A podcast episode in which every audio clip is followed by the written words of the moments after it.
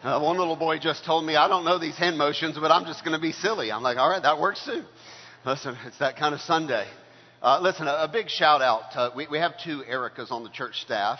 They both have the same last initial, and both their last names start with Mick or Mac. And uh, so we call them Erica Senior and Erica Junior. Our, our children's pastor is Erica Junior. That's what we call her.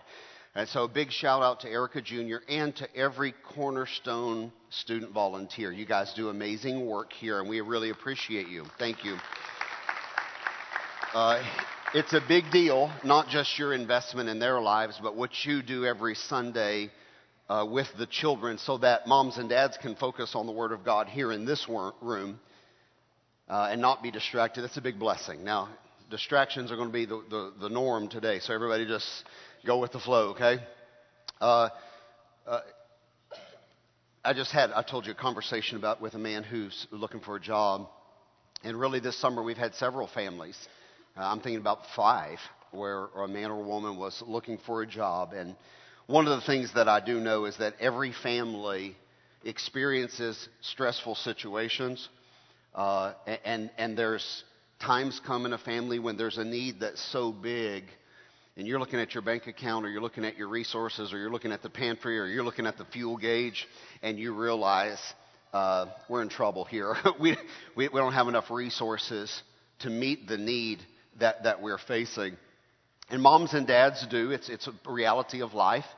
And uh, moms and dads do experience seasons of unemployment. Every, it's going to touch all of us. You know what I'm saying? It's just, don't freak out about it. It's going to touch all of our lives. It is the norm. It is part of life. And uh, what I really want to talk about this morning is not having a reliable income. It's the, it's the uh, byproducts of that that often get families in, in, in, big trouble because when you don't have that reliable, steady income and you don't feel that security, uh, it begins to really fray the relationships and put a lot of stress on, on mom and dad. Mom and dads are worried about what are we going to eat and do we have enough money to buy new shoes for the kids and clothes for back to school and uh, what, what, can we purchase and, and can we pay for the home and do we have enough money to make the car payment? All these kind of pressures start mounting up on mom and dad. And, and before you know it, mom's shouting at dad or dad's shouting at mom. And, or before you know it, a door is slammed. And before you know it, uh, kids begin to act out in the home with, with bad behavior, sometimes just as a byproduct of the stress mom and dad are under. And you need to know that's a reality in the home sometimes. And when they're sometimes acting in a way that's not normal, normative for them, sometimes as parents we have to stop and say, did we create maybe a little bit of this, uh, you know, by the stress that we're feeling here in the family? And, and the one thing I really want to communicate this morning, my goal for you today, is to walk out these doors in just a few minutes and be able to confess with assurance that God is bigger than the problem we're facing at home. I want you just to go home with some peace this morning, knowing that God is bigger, He is greater, He is more powerful than whatever is stressing your world out right now, than the problems you're facing that, that you say, I don't know the solution. God has got you, and God has got this, and He will be faithful, and He's going to help you through this. Let me come at this as a different angle. It's something that I've dealt with a lot. As you grow, grow as a disciple of Christ, and we have many, many here that are in discipleship uh, in the process, as you are growing as a disciple of Christ, you certainly are going to develop a desire in your heart to meet the needs of other people around you. It's part of what happens in the heart of a follower of Christ. When you are born again and you are saved, God gives you a love for other people. And you're going to want to, at some point, minister to people around you. It's a natural evolution of being a follower of Christ. And there's going to be this moment where you're like, man, I, w- I really want to help this person with some need emotional, spiritual, physical, material. Really want to help them with this need. And when you want to help, you take inventory of what you have. And there's where the problem comes. You say, okay, I want to help this person. What do I got? And when you start looking at your resources, sometimes we get discouraged because we realize how little we have to give. We're like, man, if I had some money in the bank right now, I'd so help this family. If I had, you know, some words to say, if I was good at words, I'd so talk to someone right now and encourage them. and we look at how little we have, and we are sometimes paralyzed that we cannot minister because we don't have much or anything to give. I want to tell you a story this morning about a time when Jesus' disciples felt exactly this way. They wanted to do something, but when they took inventory of their resources, they said, We don't have anything really to give. We feel powerless to minister in this moment. The story's in Matthew chapter number 14. I'm going to read now verse 13. Now, when Jesus had heard this, eh, some things that were going on there, he, he, he withdrew. They'd got some bad news, and, and, and so they said, Let's, we need to go to the park. We need to go on a picnic. We need to get away for a while. When Jesus heard this news, he withdrew in a boat to a desolate place. Now, it doesn't mean desert, it doesn't mean uh, wilderness, it just means there's not a Chick fil A and a Taco Bell and a, and a, Walmart and a Kroger nearby. Just a, a place out in the country is where they're going. They're going to a remote park like setting. And he said, let's just go get away. And when, the crowds heard it, when the people saw Jesus get in the boat and go, it's not a huge lake. You can just see right across it. it and, and, just think Grapevine Lake or something like that. And, and, and they, the people saw Jesus go in the boat. They ran on foot around the edge of the lake to go where he, in the little cove area where Jesus was about to go in the boat. Jesus and the disciples wanted quiet time. They wanted some solitude. They had been going, going, going, going, going, ministering, ministering, and then they got some bad news about John the Baptist's death, and they said, let's just go refresh ourselves with a little family vacation here. Let's just go to a quiet place. But now all of this multitude, and multitude typically in the Bible means thousands of people, a bunch of people begin to show up and crash Jesus' picnic with the disciples. These pe- now just imagine, you want peace and quiet. Now here's thousands of people with needs. Needy people saying, we need you to do something for us. Now let me tell you a little bit about the Christ that you serve. When Jesus saw this multitude, the Bible says that he was not angry at them for invading his vacation. He wasn't angry at them for invading his picnic. Instead, the Bible says his heart went out to them. That's kind of Bible talk for he was very concerned about them because Jesus loves people. And many of these people that came to Jesus were people who were hurting and people who were sick. And in the day in which Jesus lived, there was no urgent care clinic to run to. Science was not advanced like it is today, and a lot of people died from things that today we would say are very curable. Just some medicine, some antibiotics, you know, a shot, and you're fine. In Jesus' day, people died from such illnesses. Let me read verse number 14. And when he went ashore, he saw a great crowd, and he had compassion on them. What you think about that word compassion? He had compassion on them what did his compassion cause him to do? He healed their sick. When the Bible says Jesus' heart went out and he had compassion, compassion is not just an emotion. It's not just, oh, I feel for you. Oh, my heart hurts for you. Compassion is not just to feel something. Compassion is love in action. Compassion is I feel something so deeply that I want to do something to help you. Compassion is love in action. As a matter of fact, uh, our, it is, the, it is the motto of the nonprofit that we started, our Global Effects nonprofit. This is our motto com- uh, uh compassion, love in action. And uh, we'll have our Love in Action 5K later this year. It's a motto we want to hold on to because we don't want to just feel for people. We want to try to minister to people and meet their need. Now, let me give you the setting of the story again so you can paint a picture in your mind. Galilee is a beautiful lake. The water's pretty clear. It's pretty nice. It's surrounded by rolling hills. Mountain would be kind of a stretch, but there's mountains within about 10 miles and you can see them. Snow is on the mountains to the north, Mount Hermon, but it's surrounded by rolling hills. They're covered in green vegetation. It is a beautiful, beautiful spot. All of these people are coming now. The sun's out. There's a breeze coming off the lake. Jesus and his disciples are just coming to chill but now here's all these thousands of people. So let's just sit down on the grass here for a minute with Christ and this group, and let's see what Jesus is about to do. It's getting late in the day, the Bible says. They've been out there for a while. Jesus has been ministering. No doubt he's been teaching and talking to these people. And then we're told in the text that all of the people who crashed the picnic, nobody brought food. We're further told that not even the disciples brought food. We're told that now we're at a picnic, but nobody's got anything to eat. Verse 15. Now, when it was evening, the disciples came to Jesus and they said, This is a desolate place. There's no Chick fil A here. The day is now over. Send the crowds away. Tell these people to go home to their village and feed their children and feed their family. We have nothing for them here. It is a desolate place. Send the crowds away to buy food for themselves.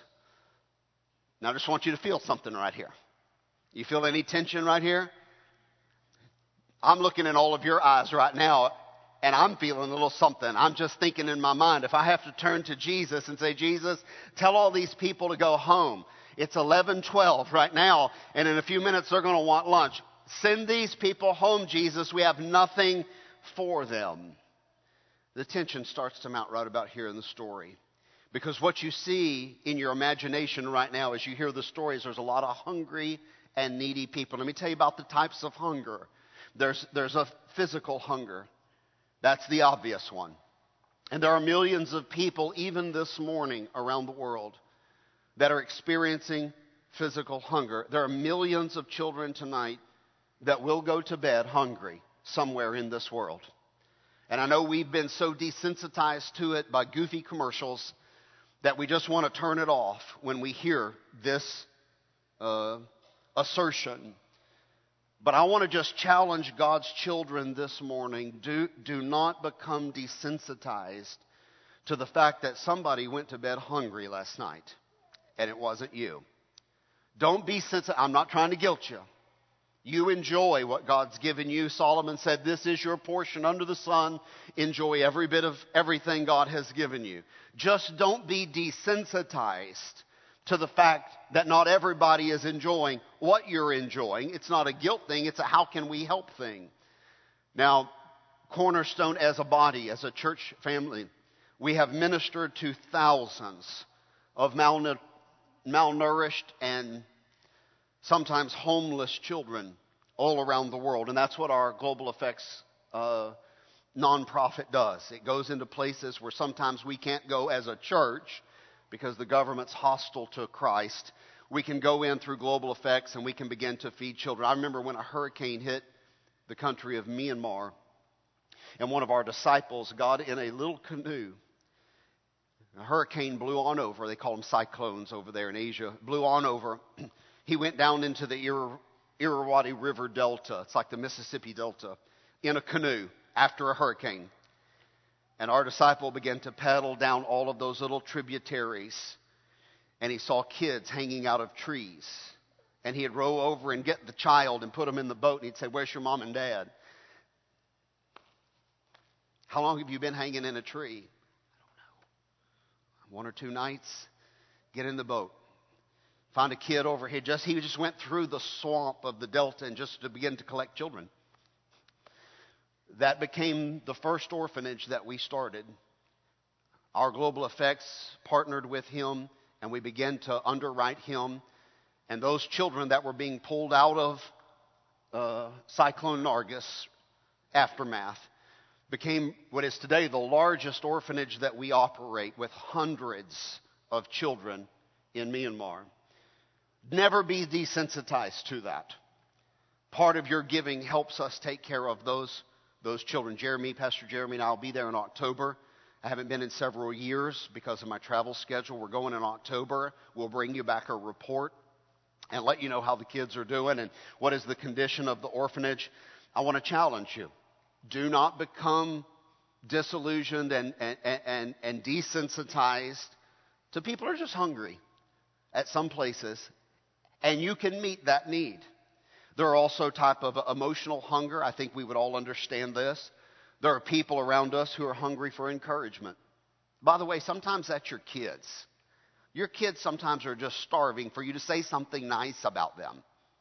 And there is a power in encouraging words that parents can give to children and grandparents can give to grandchildren that they will, some of those words you're going to say to them will burn into their mind and they will remember them 20, 30, 40, or 50 years later.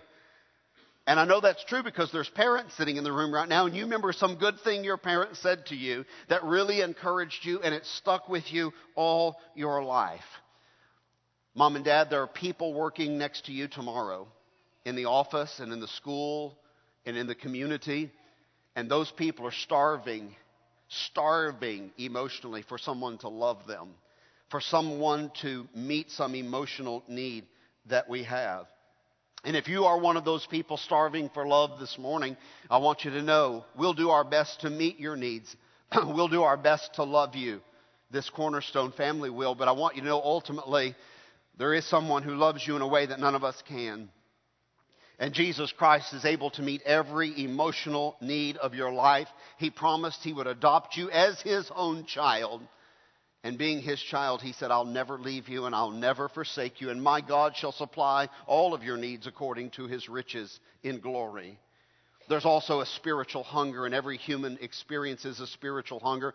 There's something inside of every human being that wants to experience God, that wants to experience what these children beautifully articulated to, to experience the guilt erased and forgiveness coming into my life and flooding my life and the peace of knowing when I pillow my head tonight and say my prayers that I'm good with God no matter what comes in this life, no matter what turbulence rocks my world, God and I are in a peaceful relationship as a loving God and a loving follower.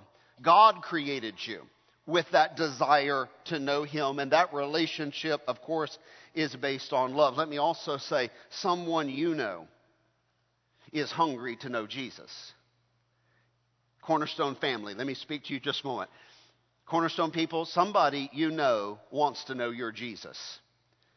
And it's your job to share your Jesus Christ, to share your faith with that person. Now, let's get to back to our story. The, the, the disciples' solution was send the multitudes away. We got nothing for them. Got nothing for you? Yeah, I just feel like I'm Jeff Probst now. You didn't win. Got nothing for you? Go back to camp. That's basically what they told him. Go away. We have nothing to give you. But watch how Jesus responds in verse 16. Jesus said, They don't need to go away. Why, why would you tell them to go away? Jesus says to the disciples, which would be like speaking to you, you're his disciples. Jesus says to the disciples, You give them something to eat. You, you, you, see, Jesus' disciples had no solution, but Jesus said, Wait a second. Don't, don't just dismiss these people. You give them something to eat.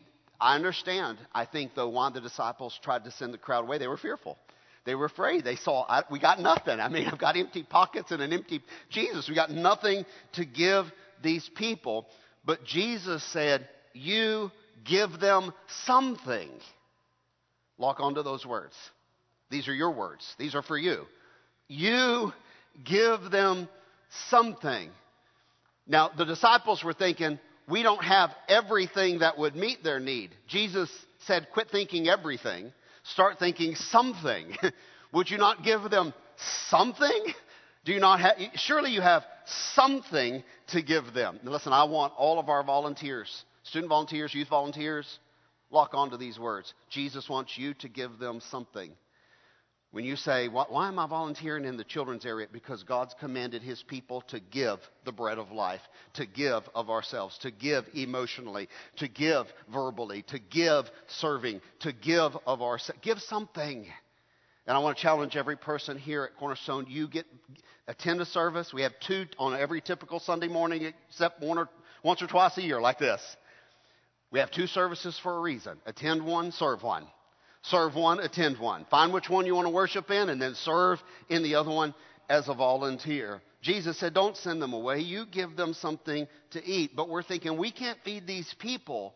We don't have enough resources for the crowd. Now, the truth is, they did have some resources, they just didn't have every resources. They didn't have all the food needed. Uh, uh, they had some food, and we're going to find out in just a second it was only, only a snack. But Jesus' point is there is something you can do, and Jesus wants you to do what you can do. I guess the footnote here would be by the way, God will do the rest. There's something you can do. Don't worry about having to be everything to everybody. And I know as we minister through our discipleship ministry, we're teaching our disciples to minister. Hey, come on a hospital visit with me. Hey, come and let's pray with this family. And, and as the disciple, you're thinking, gosh, I don't have the words. I don't have the words that are proper for all of this. Listen, you do. You do. And we won't, we won't put you on the spot. That's our promise to you. You do have some words. Just offer the words you have. Your words are good words. God will give you the right words. If you'll just start praying with someone, God will give you the rest. You, you just start encouraging. Put your arm around and just start talking. God will help you with the rest. I think a lot of times as, as believers, we just avoid people who are hurting. When we know somebody's hurt, it's like, okay, just go the other way. Let me challenge you right here, folks. If we avoid people who are hurting, we are missing God given golden opportunities to pray with someone, to use our own past spiritual experiences to encourage that person. What we're really doing is we're missing every opportunity to be ministers of the gospel of Jesus Christ. And I know what you're thinking. You're thinking, I can't change anybody's life. You're right. It's the gospel that has the power to change someone's life. Paul said in Romans 1:16, "For I'm not ashamed of the gospel of Christ. It is the power of God unto salvation. It can transform your life. It's not about your ability, it's about God's ability to work through you. So, what I'm saying is, every time you're faced with a challenge or an impossibility or a stressful situation, listen, get involved, but don't, don't think you have to have every answer. You don't have to fix people, you don't have to have loads of money. Just give what you have in the other gospel accounts, this is a story that's told beyond just Matthew. It's also mentioned in other books of the Bible. In the other gospel accounts, we're introduced to a guy named Philip right about now. Philip is one of them. He's there. And Philip is really the math student. I mean, this would be Damon's favorite guy in the Bible. I mean, he's a math whiz, Philip. And whenever they start talking about problems, Philip whips out his uh, iPhone, opens the calculator, and starts calculating. What do we got to do to get the problem solved. So here's what Philip said. Philip answered, I'm over here calculating, Jesus, 200 denarii worth of bread would not be enough for everybody even to have a, a half a piece of bread, just a little bread. I'm over here running the numbers, Jesus, and I'm just saying, okay, 5,000, whatever. Lord, we don't have, you don't realize how big a bill this is going to be, even if we had 200, a denarii is a day's wage for one man. If we had 200 days' wages, we couldn't feed. Can you imagine pulling up to a restaurant with 5,000 people? I'll take 10,000 cheeseburgers and 5,000 orders of fries. And imagine what the bill's going to be. Philip said, I'm calculating it. Uh, Jesus, I can tell you, we don't, we don't have that kind of money. Here's the problem. So many times when we're faced with a challenge, we're calculating, which is normal. It's natural. Count the cost. The Bible says that. We're calculating, but what we fail to factor in is Jesus Christ. That's the missing, that's the X in our formula we forget sometimes. You're calculating just based on purely, here's what I have. Give what you have and let Jesus come into the formula and into the equation. He can do things you've never even contemplated. More details are found in John 6. Another disciple shows up now, Andrew. Here comes Andrew. Now, Andrew is a great guy in the New Testament, and, and let me just tell you what happens. John 6, verse 8. One of the disciples, Andrew, is Simon Peter's brother, says to Jesus, There's a boy here. I, I met a boy here. There's a boy here. He has five barley loaves and two fish. Again, snacks. What are they among so many? Now, Andrew's a great guy. And when you meet Andrew in the New Testament, he's always bringing someone to Jesus. That's his reputation. He first brought his own brother, Simon Peter, and said, Peter, I want to introduce you to Jesus. Jesus, I want to introduce you to Peter. Peter, this is the guy I put my faith in. This is the one who's forgiven me of my sins. This is the Son of God. And Peter became a believer on Jesus Christ and ultimately became a disciple, ultimately became an apostle, ultimately became one of the great spokesmen of the Christian faith, all because his brother, Andrew, introduced him to Jesus Christ. One of the things I noticed uh, Miss Erica, on the list of baptisms you gave me today, there's some brother sister combos on there. Some brother sister combos. I think it's really cool. I think it's really cool. some families are celebrating today. It's not just a child being baptized, it's, it's a brother sister combo being baptized.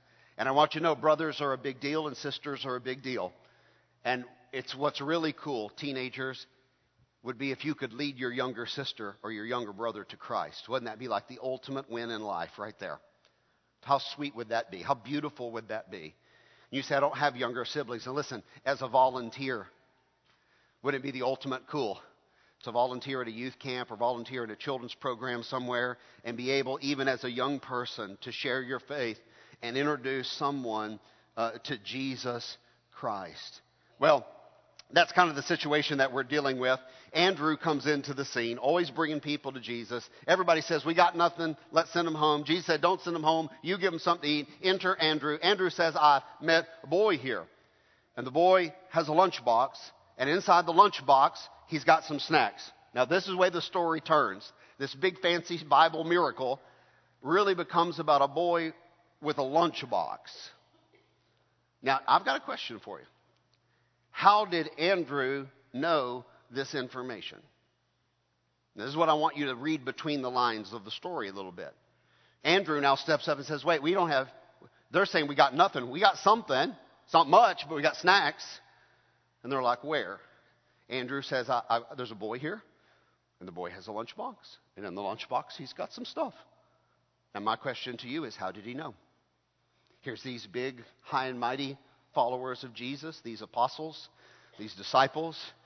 How does Andrew know there's a boy with a lunchbox filled with snacks? My answer is simple. It's obvious. There's no other answer, actually. Andrew was the person working the crowd when everybody else was doubting. Andrew was the person who was meeting people that day.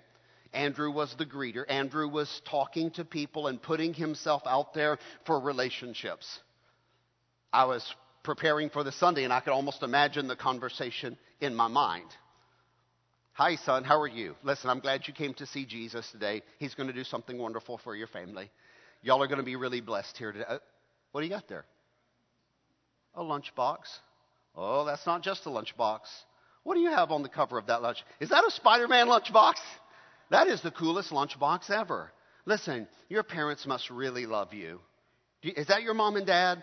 Man, it's good to meet you, mom. It's good to meet you, dad. Listen, your parents must. Do you understand the power of positive words in a family? God's people have to start using their words to bless families.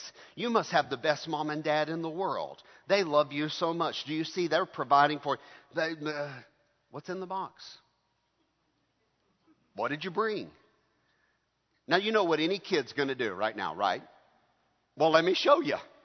And I bet they sat down and I bet the boy cracked open his Spider Man lunchbox and said, I got some bread in here. I, I got some fish in here.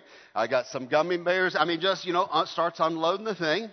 And uh, this is what I've gotten. How did Andrew know? It wasn't in a Ziploc bag. They weren't invented yet, is what I'm saying. It wasn't transparent.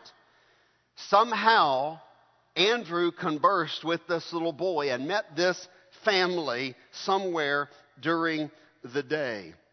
When Jesus was ready to turn the teaching service back into a picnic again, it was Andrew who had a relationship, and Jesus said to the disciples, You offer up a solution here. And it was Andrew who had put himself out for relationships.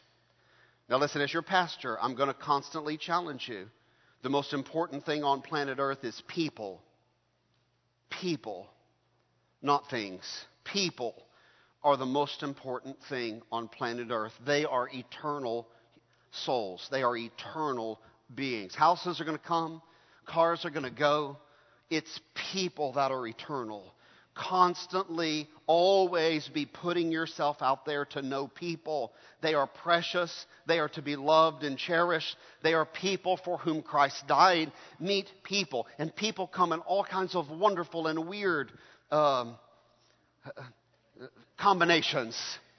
and if you're not a permanent member here at Cornerstone today, welcome to a wonderful and weird congregation filled with people who are eccentric and quirky and fun and, and all kinds of shapes and sizes and flavors and personalities, okay?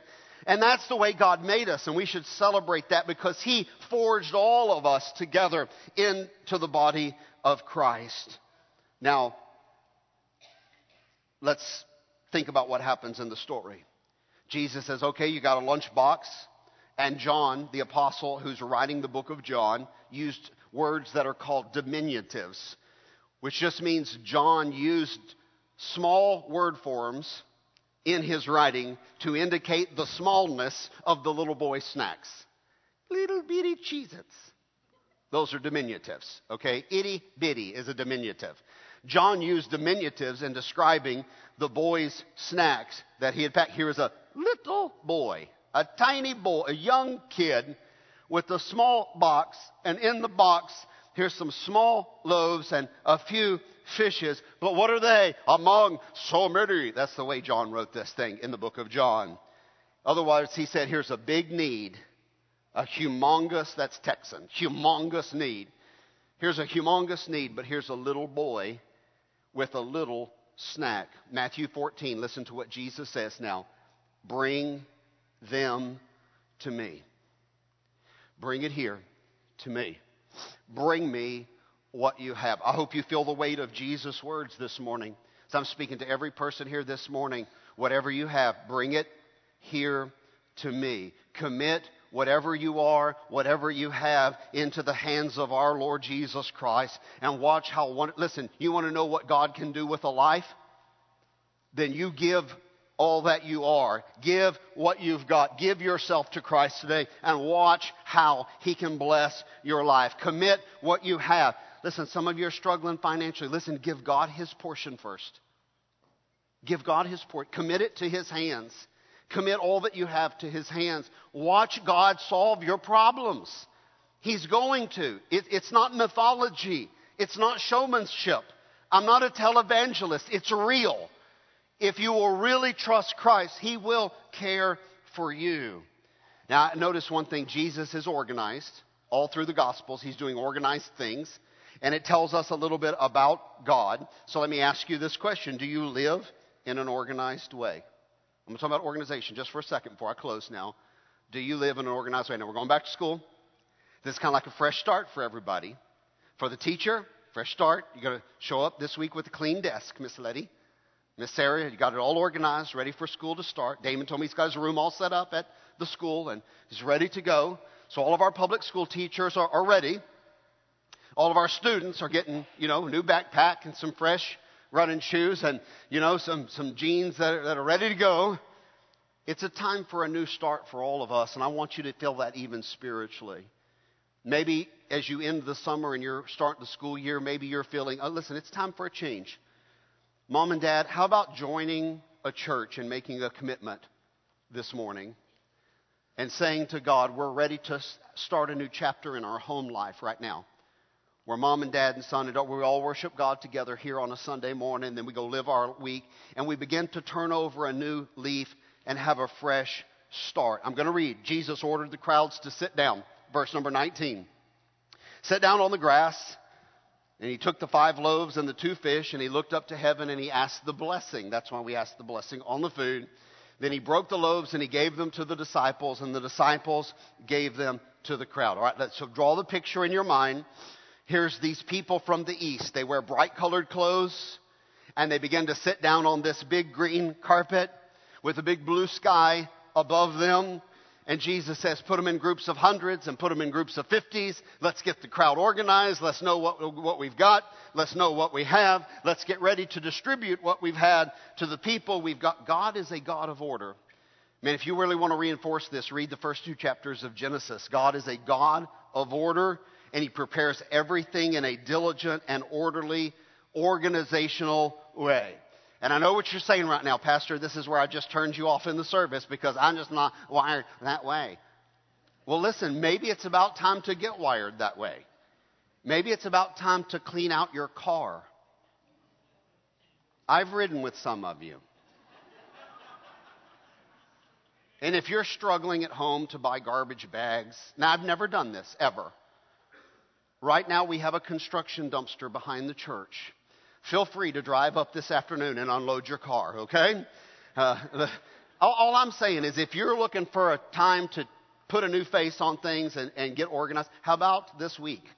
If you just needed someone to say now, now, now, it's time to clean out the closet. Now, this would be a good time to reorganize your life and make sure that God's a part of every equation as you reorganize. And now we get to the end of the story. Jesus now hosts the picnic. Are you ready? Here's verse number 19. He ordered the crowds to sit. He took the five loaves and the two fish. He said the blessing, looked up to heaven, acknowledging where it came from. Every good and perfect gift comes down from the Father above. And he asked the blessing, said the blessing. And then he broke it and he put it into the hands of the disciples, very important. And he said, Now you have something to give them. now, Jesus could have given it directly to the crowd, but he put it back into the hands of the disciples. And he said, Now you distribute it to them. Now, let me just make a couple observations and I'm finished. This would be an awesome week to let the kids have a rotation of saying the blessing over your meal. Maybe you as a family struggle for time together. This would be an awesome week to reorganize a little and say, hey, let's this week all try to meet at the kitchen table at, at 5, 6 o'clock, something like that. And we'll get something on the table. If it's not home cooked, we'll, we'll, you know, we'll pass around the tacos from Rosa, whatever you got to do. Let's get everybody at the kitchen table for, for a few minutes and let's start some family traditions again where we look in each other's eyes. No phones at the table. That's the rule. No cell phones at the table. Power them off for 20 minutes. Open up some guacamole and some salsa and talk to your kids about their day and have somebody bless the food and let's acknowledge God is the one taking care of this family. How cool would that be? And you just let the kids start. Who's going to pray? You start, and tomorrow you've got, and then dad's got, and then mom's got. We'll just, we'll just pray. You know, you got Monday, I have Tuesday, you have Wednesday. And let's remember that God's the one that's caring for our families. At Cornerstone, I want to remind all of our disciples that God is trying to give you a ministry every day by putting people into your life. And I want you to embrace that ministry because God is looking for disciples who will take the bread of life and minister it into the people's lives, whether it's emotionally, physically, spiritually, whatever it means, just make yourself available to God. Let me read you verse 20. And they all ate, all of them. And they were all satisfied. That means they didn't just eat. What does that mean? That means they ate a lot. uh, and I've been with some of you eating. Some of you can eat. Okay, I can eat. And listen, and, and they've been out there all day, out out in, in this place. Listen, they were hungry. And Jesus said, Don't just take a little, y'all take all you want. I didn't just come to give you crumbs. Listen, I'm, I came to give you life. Then I came to give you life more abundantly. Eat until you're filled. Okay? Everyone just enjoy. God's got the tab today. Jesus has the bill today. I'm going to ask you one question as we close because this has always mystified me. The Bible says they all ate and were filled, and there were 12 baskets full, leftovers. Here's my question What happened to the baskets? Now, in the text, it doesn't tell us. But God's a God of order and organization. He's so organized that Jesus said, okay, now tell everybody wherever there's leftovers, you guys have any leftovers? Yeah, we got three cheeseburgers. We got four fish sandwiches over here. Pass them down and let's put them in the basket. Let's make a to-go baskets. Let's take. Let's don't waste anything. And that's what I want to say. Don't waste anything. But here's my question. The Bible doesn't tell us. Use your imagination. What happened to the baskets? Where did they go? Well, my short and obvious answer is somebody took them home. What do you do with the doggy bag? You take it home someone took them home. Now, I don't know for sure, and I can't teach this as doctrine, but curious minds. I have a theory, if you'd like to hear it. I have a theory about where the baskets went. After all, it was his snack. After all, he's the one who gave his snack. So I have a theory. His mother had packed him a little snack in the morning and sent him off to the meeting where everybody was running to to encounter Christ. Can you imagine as he returns home at night? Six baskets on this arm, six baskets on this arm, and a little boy struggling with 12 baskets full of McFish sandwiches coming home. Mom, mom, come and help me with the baskets. You'll never believe it. You know, here's what happened. You say, why do you think he had it? Because he's the one who gave it. It was his faith that started the whole event. Ladies and gentlemen, my God shall supply all of your need. And I have confidence to say that to you this morning. My God shall supply all of your need according to his riches and glory in Christ Jesus. And you can take that to the bank this morning. Our heads are bowed and our eyes are closed. Young people, let's be real still and be real quiet. We're going to pray just for a moment here together with the moms and dads. This morning we've learned some lessons. Jesus wants you to give what you have. Don't worry about how big it is or how small it is. Jesus wants you to give what you have and commit it into his hands. He's in the multiplication business, and that is his business, and he will do a great job at it. And he'll use whatever you have to minister to many, many people.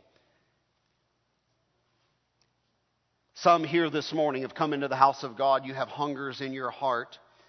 And when I was even talking about meeting needs and emotional fulfillment and somebody encouraging and somebody loving you, if, if you could have the microphone for a moment, you would say, Pastor, you're right. I wish somebody would just love on me. I'm discouraged. I need encouragement. I'd love for my husband to say something nice about me. I'd love for my wife to say something kind to me. Children are starving for their parents to say something nice about them. Listen, moms and dads love to be bragged on every once in a while too by their kids. Are you willing to give that thing, that praise that other people need?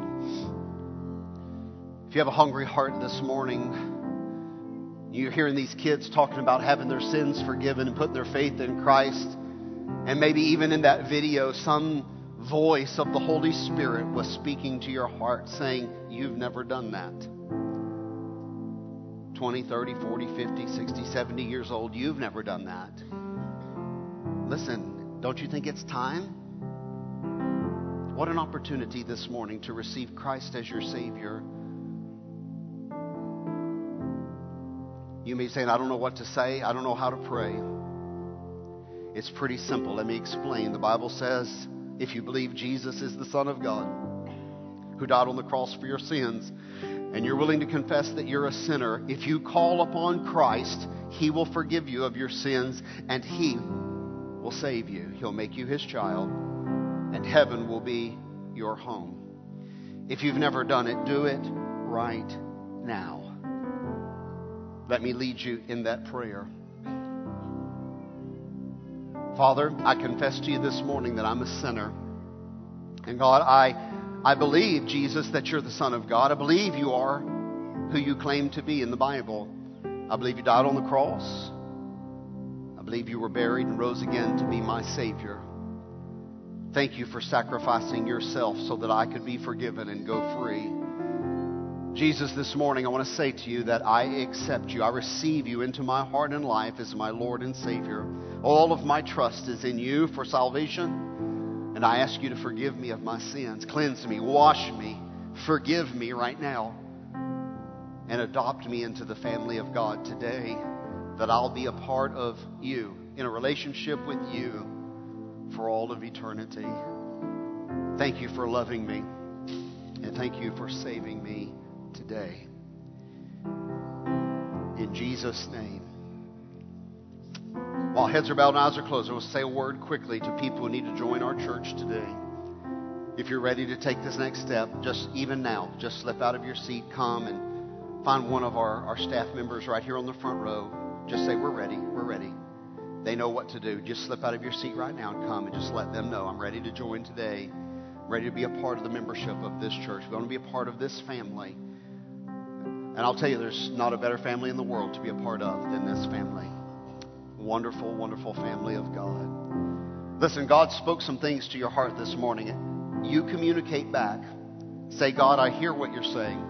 God, I'll, put myself out there for relation. God, I'll do what you're asking me to do. He'd love to hear that from you this morning. He'd love to hear that this morning. I'm going to ask you to stand to your feet very quietly. Just stand to your feet very quietly. Let me deal with this decision.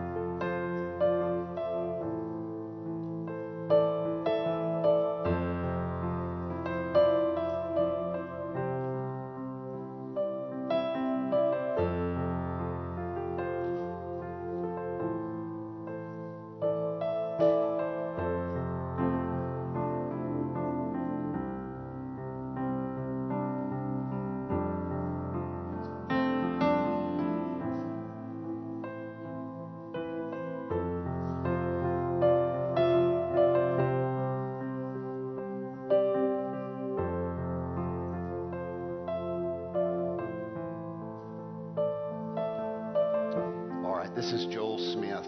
Uh, Mr. Smith's coming to be a part of our church family this morning. I, I, when I asked him about his salvation, there wasn't a millisecond hesitation in his voice. Listen, he knows he's been born again. He's ready to be a part of this church family. All of you who would accept him into this church family, why don't you express that with a round of applause?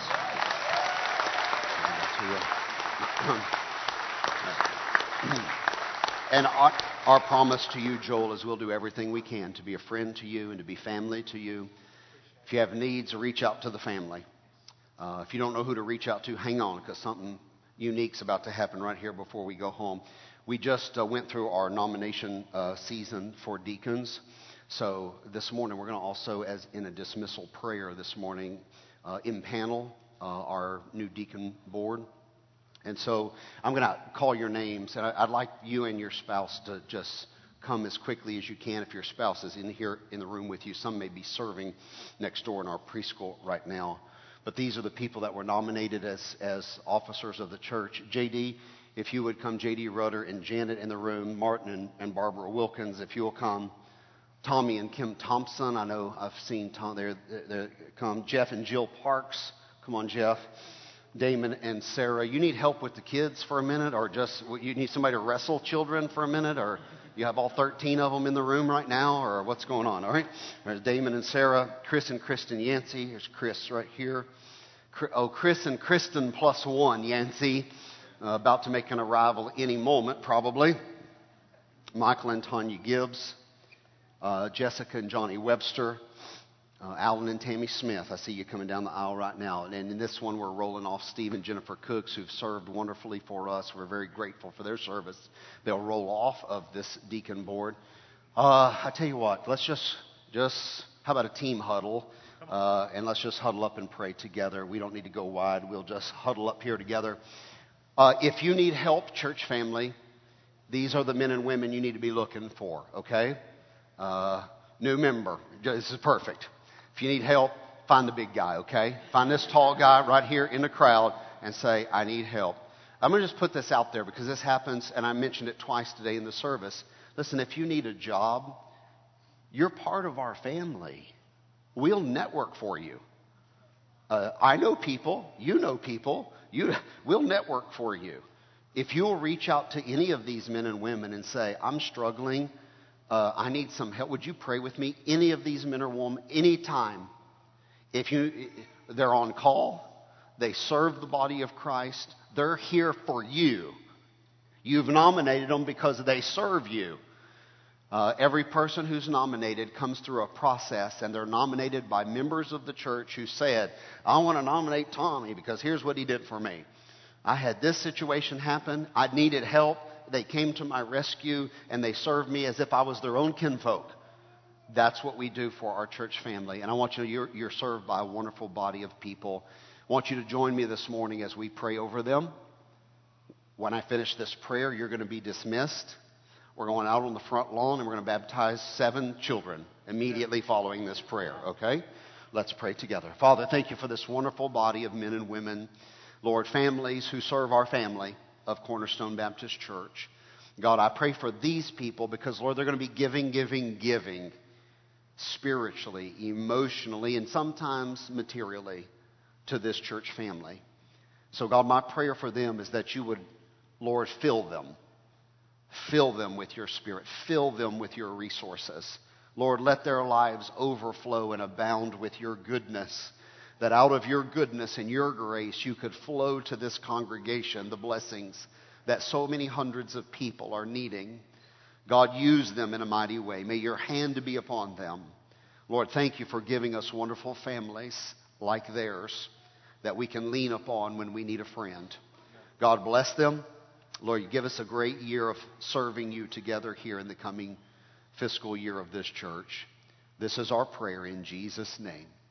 Amen.